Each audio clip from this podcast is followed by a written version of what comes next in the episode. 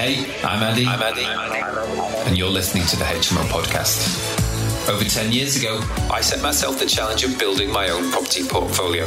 And what began as a short term investment plan soon became a long term commitment to change the way young people live together. I've now built several successful businesses, I've raised millions of pounds of investment, and I've managed thousands of tenants. Join me and some very special guests to discover the tips, tricks, and hacks, the ups and the downs, the best practice, and everything else you need to know to start, scale, and systemize your very own HMO portfolio. Now now, now, now. I talk to HMO landlords almost every single day, and that's been the case every single week, every single month for several years at least, as long as I can remember that I've been investing in HMOs. And one of the big concerns, in fact, the single biggest concern that these landlords, that these investors have shared with me is their anxiety about what the purpose built student accommodation blocks mean for the HMO market, what it means for their investment. They're concerned, they're anxious that the purpose built blocks are destroying the HMO market. And they are right to be concerned. But I tell them the same thing every single time. Every time I get asked this, I tell them the same thing. In today's episode, I'm going to tell you exactly what I tell them. Don't go anywhere and please enjoy today's episode of the HMO podcast. Hey guys, it's Andy here. We're going to be getting back to the podcast in just a moment, but before we do, I want to tell you very quickly about the HMO roadmap. Now, if you're serious about replacing your income, or perhaps you've already got a HMO portfolio that you want to scale up, then the HMO roadmap really is your one stop shop.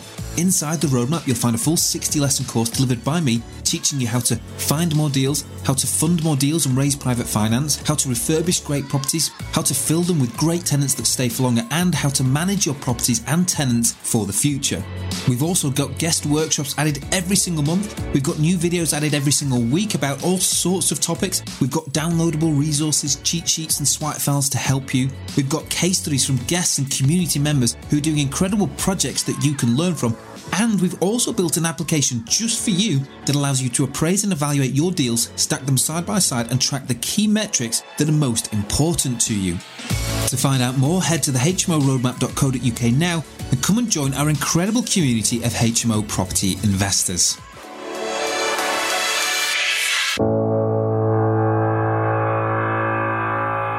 So, let's start by asking the question what is PBSA? Purpose built student accommodation. These are the big blocks that you're seeing fly up around the city centres. They've been going up for years. There are more going up now.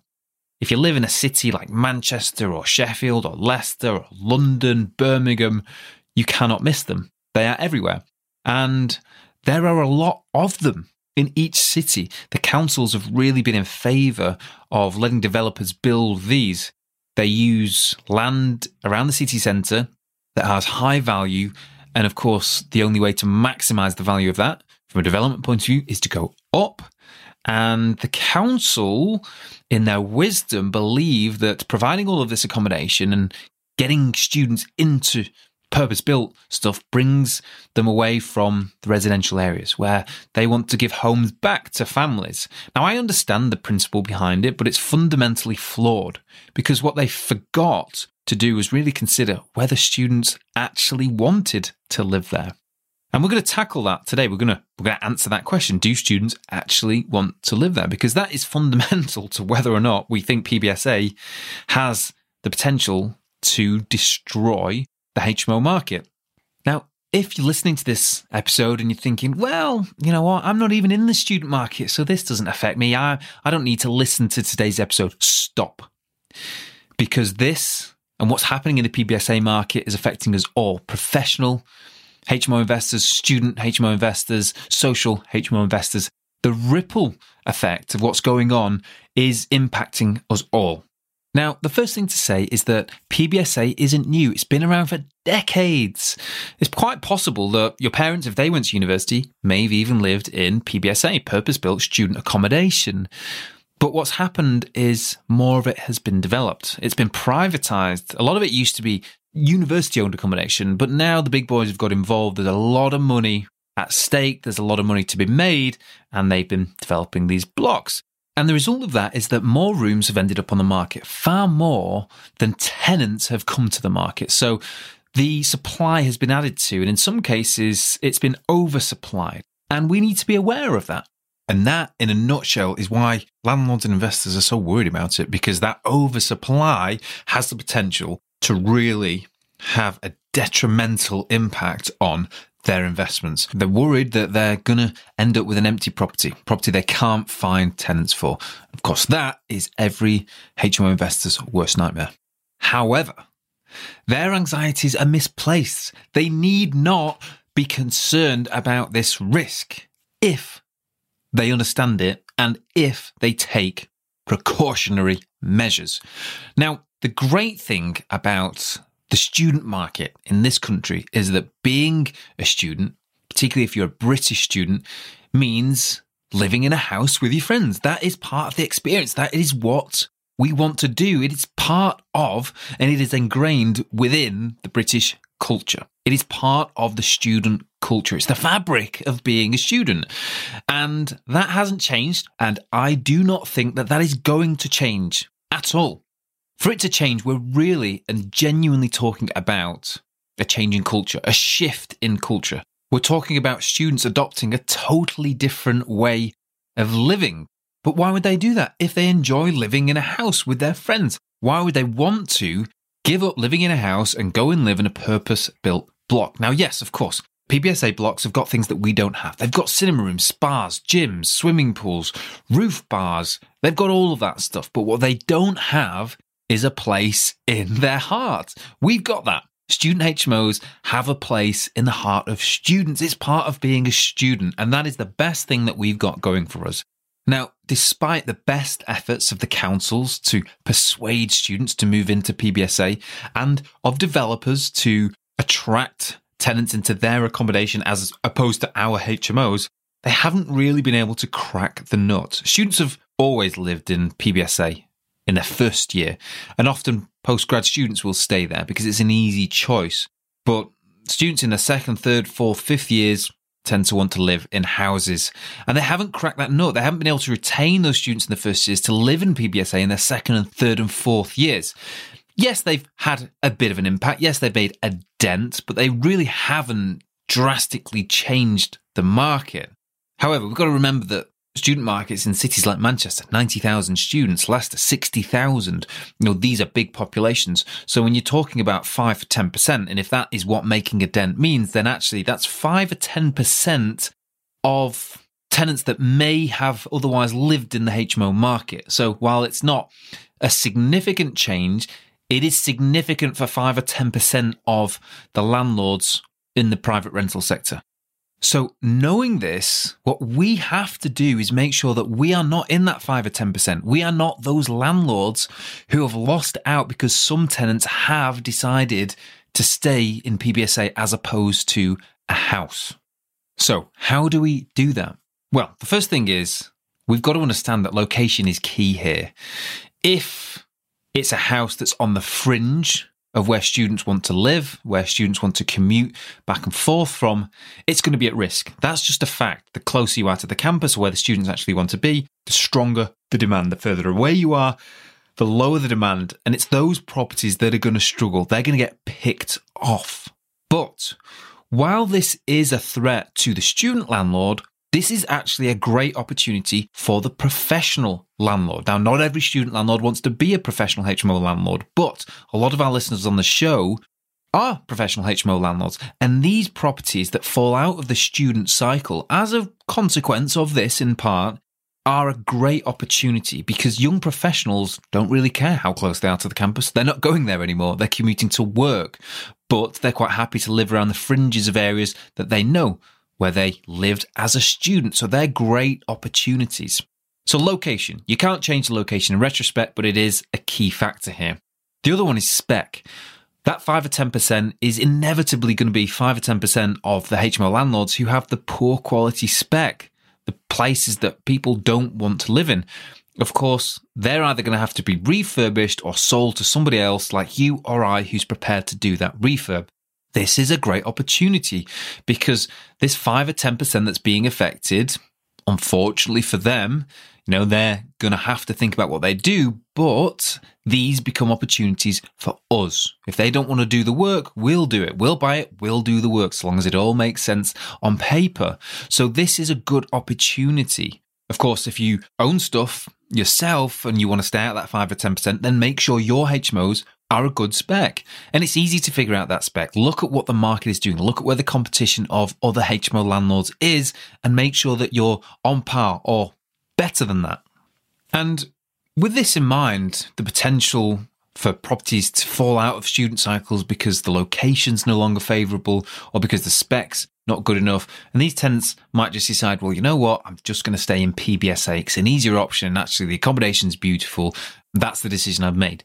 But these HMOs become opportunities for us to buy, but also these could become opportunities for rent to rent operators. They've got Article 4 compliance in many cases. They're set up to be used as HMOs. They need light improvements. They need works. That's stuff that we can do. And then we can potentially keep them in the cycle. If it's just a case of improving the spec, maybe students will want to continue living there. Or maybe we could put professionals in there. Of course, these HMOs could also be repurposed and become very valuable in the social market as well. So where normally they wouldn't do because they've been used as student HMOs, actually other uses within the HMO model become a possibility. And again, this is just more opportunity for investors like you and I. So, in a nutshell, while there are tons and tons of rooms coming onto the market in the PBSA space, and they're having an impact to the tune of about 5 or 10%, pulling students out of the HMO market and into their accommodation. Some landlords are losing out as a result of that, but there are benefits to that for you and I as potential investors, as rent to rent operators. However, there are other things to consider here. The PBSA has had more of an impact than simply occupancy, and that's in good and bad ways. Now, one of the good things has been that PBSA, because of the standard of accommodation, essentially developers to make it economically viable. They've had to charge premium rents for their accommodation. Students have come in their first year, they've paid this premium price, and then when they've decided to move into the private rental sector, into HMO in their second year, actually they've had expectations of having to pay this high rent. And so the PRS and landlords like me and investors like us, we've been able to track our rents up because students have been more willing to pay that the PBSA has actually acted as a feeder. It's dragged our rents up with it. That's a good thing. At the same time, it has brought some challenges. Students have come from this incredible accommodation and they have also come with expectations of incredible accommodation. And not just the accommodation itself, but the service, the concierge, the ability to get things done on demand. And of course, managing HMOs isn't the same. They're different types of building. They need to be managed in a very different way. And managing the expectations of tenants has been the biggest challenge I think that we've found above all else over the last three or four years. And it is as a direct result of the PBSA market. Lots of re education, lots of reminding to tenants of what our policies and provisions are, our timelines to get maintenance done, and things like that. That has been difficult to manage. And not just of the tenants, but also of the tenants' parents, their guarantors. So you need to keep that in mind. And when I said earlier, this PBSA stuff isn't a threat if you know what to do, if you know how to handle it. This is the sort of stuff that I'm talking about. So you need to be aware that students are coming with much higher expectations, and those expectations need to be in part met, but in part managed. So there we go, PBSA. If you're one of those people who is concerned about the risk that this accommodation posed to your HMOs, then you need not be concerned. You just need to know what it means and how to avoid being in that bottom five or 10% of the HMO market that will ultimately get picked off, that'll get cleared out. Moving forwards, I think the PBSA market is going to continue to compete primarily amongst itself. There are lots of providers offering similar accommodation. They're all battling and grappling for the attention of students to live in that accommodation. But of course, they have buildings that need upkeep as well. They get old, they get tired, and they need recycling and periodically improving. And we're going to see that as it happens in the HMO market, people like us, we come in, refurbish stuff, we make it look great. People live in it for several years and then it needs some work and gradually the standard slips and then maybe eventually it gets refurbished or sold on. The same thing's happening in the PBSA market. So I don't think you need to be too concerned. Let them do their thing. And we can do our thing, but just be aware of what they are doing and make sure we're not in that bottom five or 10%. We want to be in the top five or 10% of the HMO market. So just make sure that we are, make sure we understand how to do that and how to be there.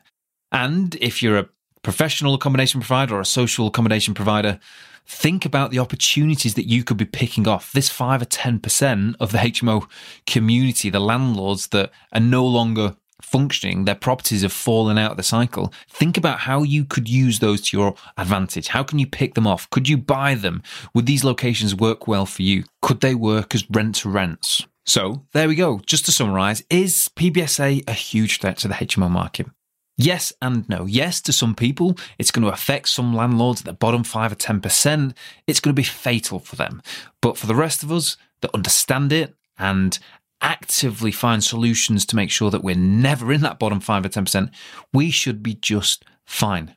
And for some of us who see the opportunities, it's a chance to build our businesses, to expand our portfolios. That's it for today's episode of the HMO podcast. Don't forget that I'm on hand over in the HMO community. If you haven't already joined us, then come and check it out. It's a great place to find guidance and support that'll help you build your portfolio or business. And of course, if you want to level things up, then the HMOroadmap.co.uk is where you really want to be. Inside there, you'll find everything you could possibly need to scale your business up quickly. That's it for today. Thank you once again so much. Don't forget, I'll be right back here next time. So join me then for another installment of the HMO podcast.